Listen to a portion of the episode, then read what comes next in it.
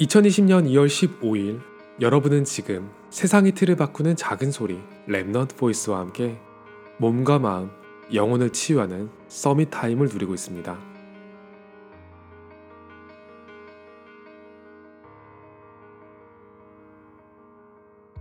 여러분은 언제 가장 힘이 드나요?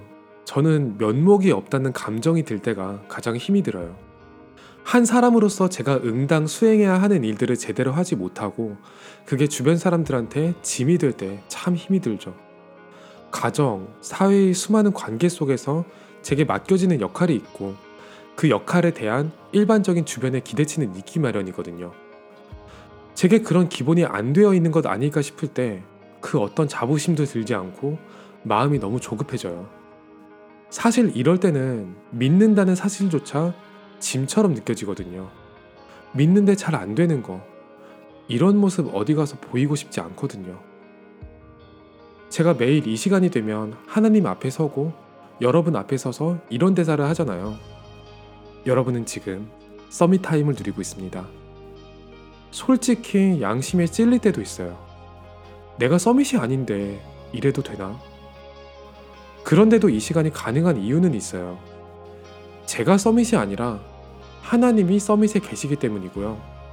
세상에는 저처럼 안 된다는 느낌을 받는 사람이 잘 풀린다고 자부하는 분들보다 훨씬 많다는 걸 알기 때문이죠. 제가 사회적으로 대단하게 성공했으면 안 된다고 이야기하는 사람들을 솔직히 이해 못했을 것 같거든요.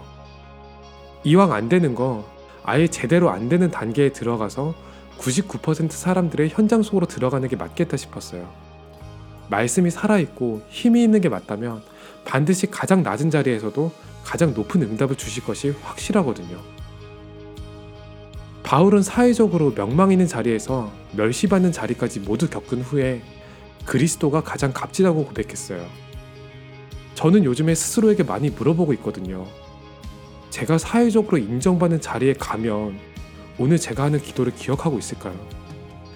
모든 사람들에게 복음을 전할 그 위치에 이르기 전에 그 어느 상황에서도 복음을 잊지 않는 그 시간이 제게 참 간절하네요. 오늘이 여러분에게 치유의 시간, 서밋 타임이 되기를 소원합니다. 여러분은 지금 세상의 틀을 바꾸는 작은 소리, 랩넌트 보이스와 함께하고 있습니다.